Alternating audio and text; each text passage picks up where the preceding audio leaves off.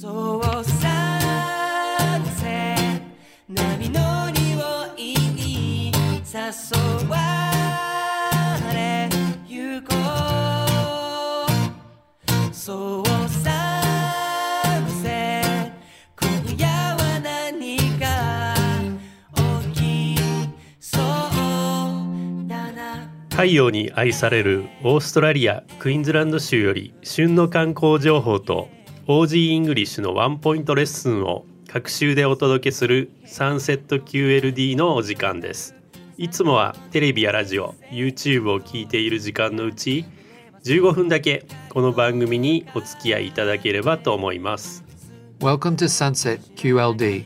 QLD is short for Queensland, Australia's Sunshine State. Join us every two weeks for the latest in travel combined with some real Aussie English.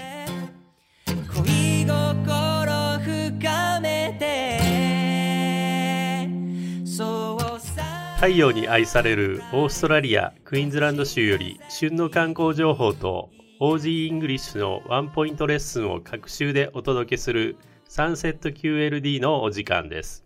いつもはテレビやラジオ、YouTube を聞いている時間のうち15分間だけこの番組にお付き合いいただければと思います。Welcome to Sunset QLD. QLD is short for Queensland, Australia's Sunshine State. Join us every two weeks for the latest in travel combined with some real Aussie English. 皆さんこんにちは。クイーンズランド州政府観光局の柴翔子と柴田です。Hi guys, Paul joining you again with my mate Shozo. 第17回目の今回は、ケアンズにある無人島、フランクランド島へのクルーズなど、様々なツアーを再考しているエントラーダグループの吉橋さんにお話を伺いいたします。Yes, today we explore a group of uninhabited islands south of Cairns called the Frankland Islands with our guide Jimmy from Entrada Group. それでは早速お呼びしましょう。ジミーさん。はい、えー、ポールさん、柴田さん、こんにちは。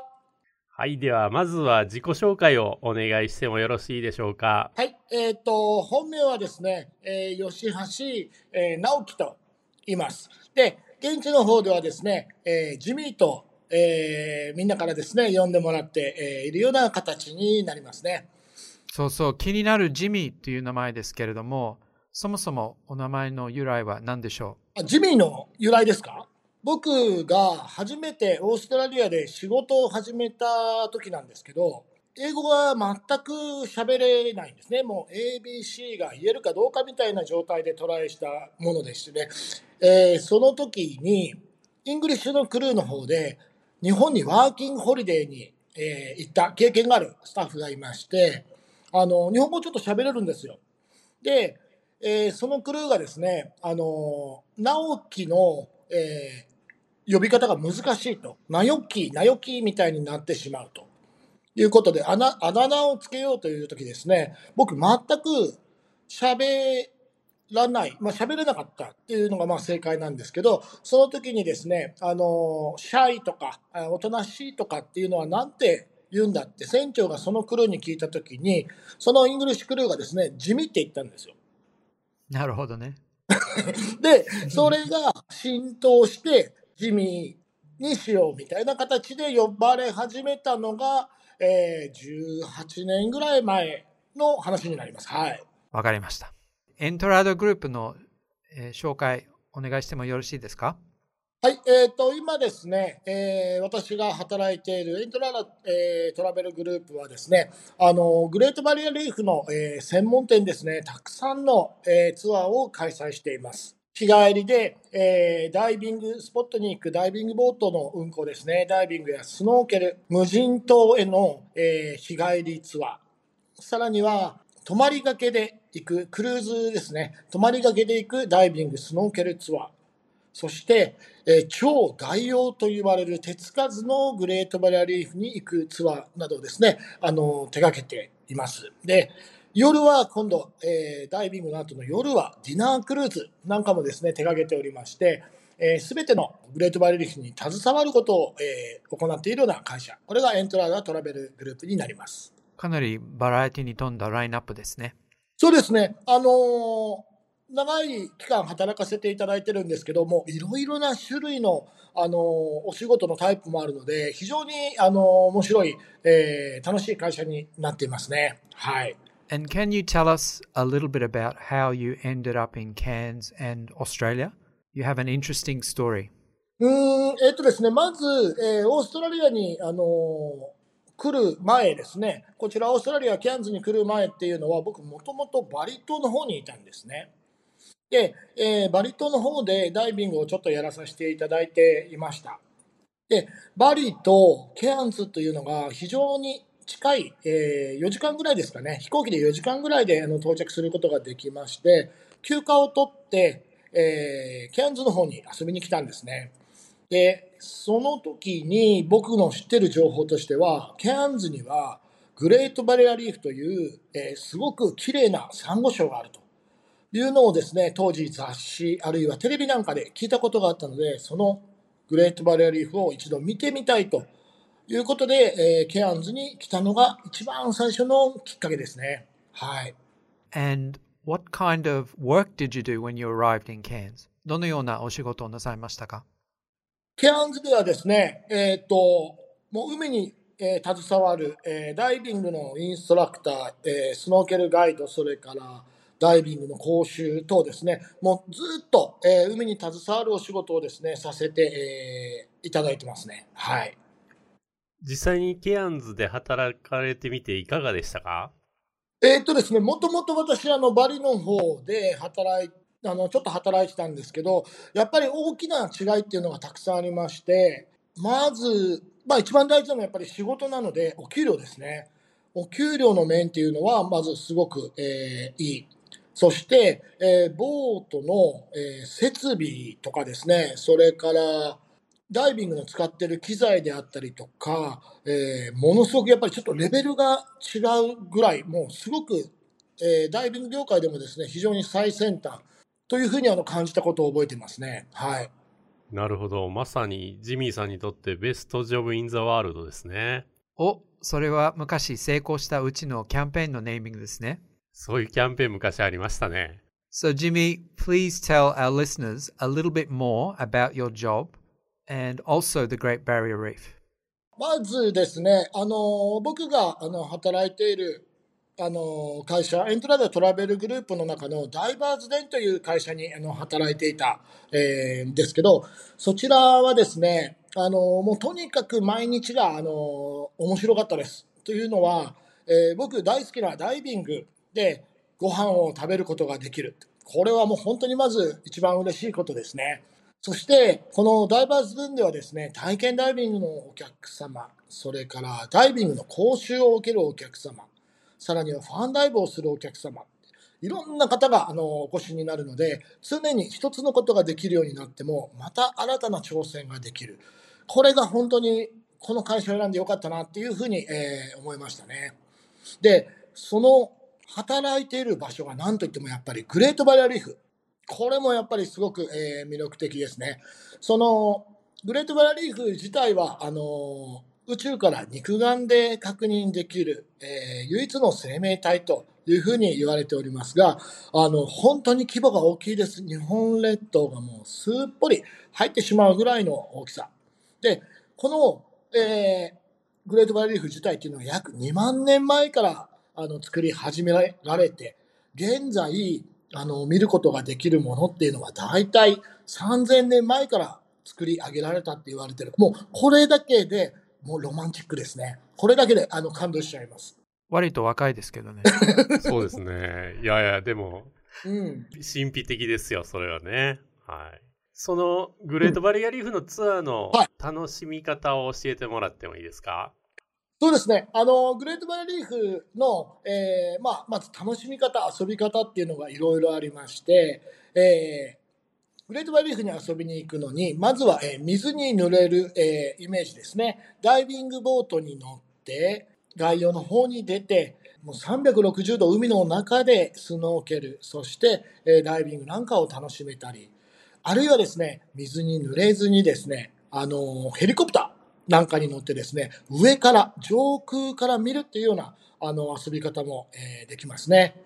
で、逆にですね、小さなお子様とかご年配の方なんかの場合はですね、グラスボトムボートっていう下がガラスになった船ですね。あるいは半潜水艦っていうのもあるんですけど、そういうものを使って濡れることなくグレートバリアリーフを体験できるっていう。まず3つを選ぶことができるんですね。うん。さらにあの、行き先の方も、えー、施設がやっぱり充実してますので、もういろいろなあのチョイスができます。島に行くツアーですね。島に行くツアーでも、えー、レストランや、えー、ホテル、宿泊施設があったり、あるいはプールがあったりっていうような、えー、施設の整った島。さらにはですね、手つかずの自然を残す無人島なんかもあります。で、えー、あとはダイビングボートに乗ってダイビングポイントに遊びに行くスタイル。そして、もう一つがですね、これ多分あの、オーストラリア独特の文化かもしれないんですけど、あの、浮き桟橋、ポンツンと呼ばれる施設ですね。で、こういうところに行って、そこから、えー、遊びに行くような、えー、ツアー。いろいろなツアーがあるので、あの、皆さんに合ったものを、え選んでいただけるんじゃないかなとは思いますね。はい。いや、ちょっとバラエティありすぎて、多分、あの、グレートバリアリーフだけで1週間ぐらい行かないといけない感じですね。そうですよね。いろんなポンツーンがポツンポツンと点在してますね。いろんなところにポツンポツンあります。はい。あの、日本のお客様に人気がある無人島フランクランド島へのツアーの1日の流れっていうのをご説明いただいてもいいですか？わかりました。えっ、ー、と、フランクランドアイランドツアーの方はですね、まずあの、朝7時半頃ですね、えー、お泊まり先のホテルの方、えー、こちらの方に、えー、送迎バスが行きまして、そこから南に、えー、バスで約40分ぐらい、え走ってディーラルという町に行くんですね。で、このバスの移動中ですね、朝早いと、ちょっと寝てしまう方なんかもいらっしゃるんですけど、ぜひですね、あの、頑張って目を開けてですね、車窓から見える景色見ていただきたいと思います。両サイドの方にです、ウールヌーランナショナルパーク、熱帯雨林ですね。それから、えー、サトウキビ畑なんかもですね、見ながら走っていますので、非常に面白いあの移動になると思います。そこからですね、ボートに乗っていただくんですけど、最初の30分は、これ、あの、ケアンズで当社だけなんですけど、リバークルーズです。マングローブを眺めながら、えー、そこから野生のワニなんかを探しながら約30分のリバークルーズ。です。で、この際にですね、あの熱帯雨林とマングローブ、この2つがグレートバリーフに与える影響なんかもですね、知ることができますし、ガイドの解説なんかもありますので、それを聞いていただくのも非常に面白いなと思います。で、リバークルーズを終了する際にですね、どんどんどんどん川幅が広くなっていくんですね。そうすると、正面の方に小さく無人島が見えてきます。30分だけの海のクルーズですので、揺れが、えー、少ないですね。船酔いの心配が非常に、えー、少ないツアーになっております。無人島の方には人工的に作られた建物っていうのは一切ありません。1日の上陸制限を最大で100名様っていうふうに、制限しています。今現在はコロナ禍の影響で60名様に、えー、限定して自然を守りながら自然と共存してツアーを、えー、体験していただくような形をとっています。島についてからどのようなアクティビティがありますか？はい、えー、島にですね到着すると基本的にはご希望のお客様には日本語のガイドっていうのがですね、えー、ついておりましてそのガイドが一緒にビーチから行くスノーケルツアーここではですね、えー、ニモやカメなんかをですねもうバンバン紹介して、えー、近くで観察していただくさらにはですね、ボートで行くスノーケルツアー。こちらはですね、島から少し離れたところに行って、え流れに乗って流されながら帰ってくるサンゴ礁の綺麗なところをですね、非常に手軽に体験できます。そして、えー、それ以外には半潜水艦ツアー。これは水に濡れることなく、グレートバリアリーフをガラス越しに観察することができるツアーですね。そして、ご飯、ご飯がこれ、すごいんですよ。ご飯美味しいですよね。美味しいです。はい。で、特にですね、このフランクランドのランチっていうのは、特別なスパイス、隠し味があるんですよ。これが何かというと、島の方で、はい、あの、ピクニック形式で食べるんですけど、そのランチを持ってですね、青い海を眺めながら、さらにはですね、さんさんと照りつけるこのケアンズの太陽を浴びながら食べるご飯。このスパイスっていうのは多分どこにもない当社オリジナルスパイスです。はいなかなかいい隠し味です。最高ですね。はい。I've heard lately that you can see dugongs and manta rays at Franklin Islands. それは本当の話ですか？これ本当です。えーここ3年ぐらいですね、3年ぐらいの間、正直ちょっとコロナであの時間がたくさんできたっていうのもあるんですけど、たくさんリサーチダイブとかいろいろあのやれたんですけど、ジュゴンがですね、あの遭遇率、えーだいぶ上がってき、えーまして、何月ぐらいなら見れるのかな、えーこのタイミングなら見れるのかな？というのが、だいぶあのデータが取れてきて、もう少ししたら、この辺りですよっていう発表ができるんじゃないかなと思いますね。うん、さらにあのマンタの方、マンタの方はもうかなりデータ取れてまして、えー4月、5月、6月、ちょうど皆さん、ワーキングホリデー、留学なんかで来ると間に合うかもしれないですね。そのあたりで、かなりの確率であの見ることができていますね。はい。なんか楽しみが増えましたね。フランクランドに行くね。あの、ジミーさん、エントラーダグループでは SDGs への取り組みも積極的になさっているとお伺いしましたが、どのようなものでしょうか？まずエントラードグループ全体で1回だけ使うシングルプラスチックですね。この1回だけもう使い捨てのプラスチックはやめましょうねっていうのをまず最初に行いますね。これはですね、えー、サトウキビのすりかすでできた、えーストローや紙パックに変更したり、それからですね、海に入るお客様ですね。例えば島で海に入るお客様、えー少し泳ぐのが苦手なお客様にはですね、えライフジャケットの使用を推奨しまして、泳いでいる時にサンゴ礁を傷つけない、えように配慮していただくような遊び方。そして、日焼け止めですね。日焼け止めはですね、ボートの方、各ボートの方には無料で使える日焼け止めっていうのが置いてあるんですけど、こちらの日焼け止めの方もサンゴ礁に優しい日焼け止めっていうのがありますので、これを使うようにしていますね。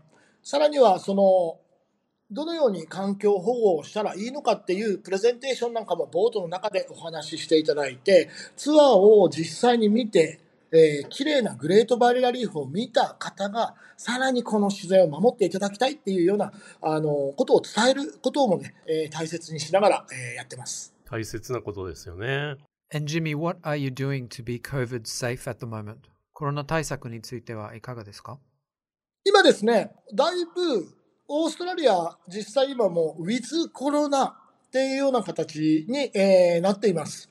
もちろんですね、室内ではあのマスクを使用しましょうと、えーハンドサニタイザー使いましょうっていうことを、えー行っておりますし、たくさんの方が触れる、えー位置、手すりなんかですね、え消毒を欠かさないように、えしています。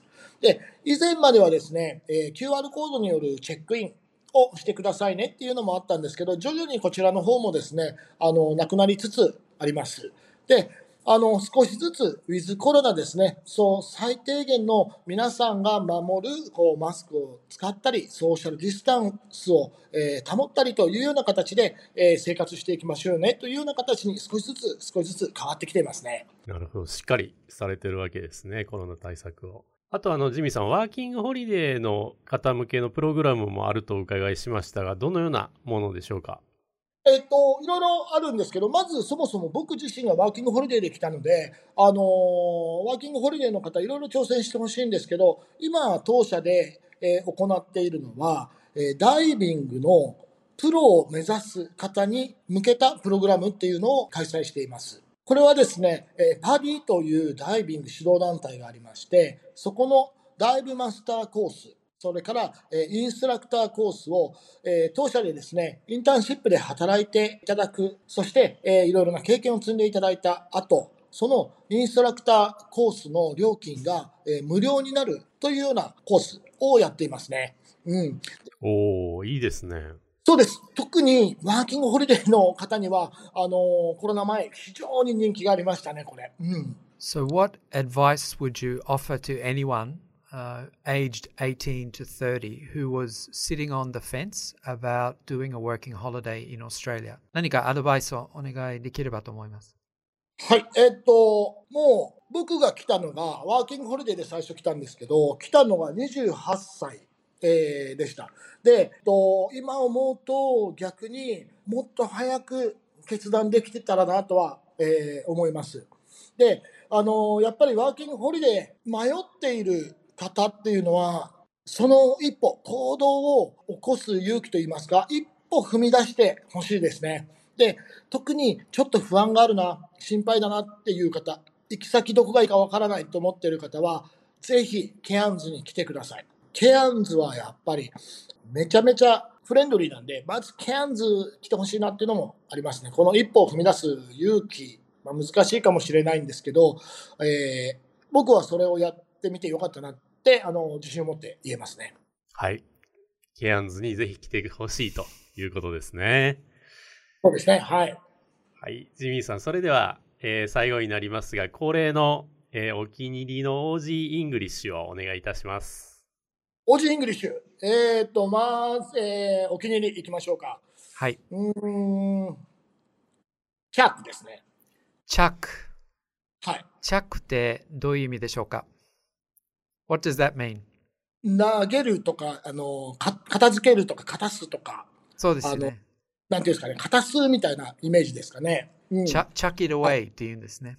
はい、そうですね。それをあのちっちゃくして、これあの、ちょっと僕、船でずっとダイビング系の仕事をしてたので、あの船の中で働いてた時にですね、あの、オージーのスタッフたちが、あの、チャックチャックって言いながら、フィンがどんどんあのラグビーボールのように飛んできて、あの、片付ける時にですね、そんな言葉がどんどんどんどん飛んできて、僕も一緒になってチャックチャック言いながら投げてたんですけど、それが非常にあの面白かったっていうので、あの好きな単語の一つにあの選ばさせていただきました。はい。まさに生きた英語を覚えたわけですね。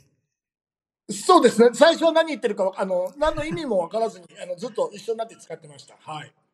もう一つぐらいありますかね、ジミーさん。もう一つ。ああ、これ好きです。えー、よ。よ。よ。Yo, yo って、what does that mean? これはですね、あの、学生さん、うちあの、学生さんがですね、職業訓練みたいな感じで、あの、来ることあるんですけど、その学生たちにですね、あの、おはようとかっていう感じで朝挨拶をすると、ちょっと思春期な子なんかが、よって一言言って、あの、さらっと通り過ぎていく。ような時にですね、可愛いなと思って、割と最近ちょっとお気に入りワードですね。はい。ああ、ちょっと格好つけた挨拶代わりですね。そうですね。はい。よ、よですね。はい。あとは、やっぱり、あのーえーゲライマイ大好きですね、やっぱり。まあ、定はい番ですね。ゲライマイ定番中の定番。このあたりはやっぱり定番ですね。外せないですねはい外せないです。はい。よはちょっと、おっさんは使えない感じですね、でもね。うんあ、あの、面白いかもしれないですよ。あ の、あの、年配な方が、あの、気分を若く、よとかって言ったら面白いかもしれないですね。はい。じゃあ、明日からよで行きましょう。朝の挨拶は。はい。えーということで、本日はジミーさんにお話をお聞きしました。今回もお聞きいただきましてありがとうございました。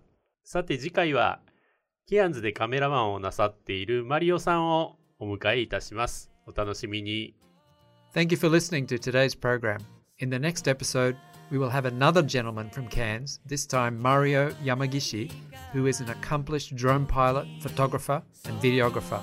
Until then, stay tuned. Eh, eh, because of sunset, yeah.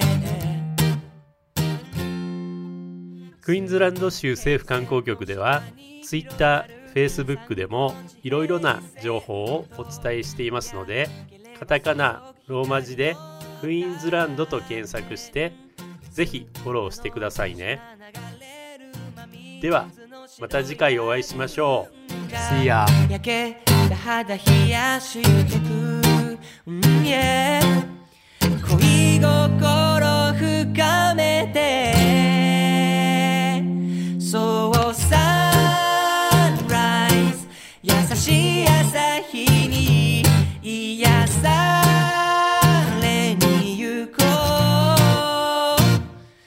そうサプライズ動物たちも嬉しそうだな。取れてるのにバレないようにサングラスかけて恋しよう。今は君の風だけが吹いている。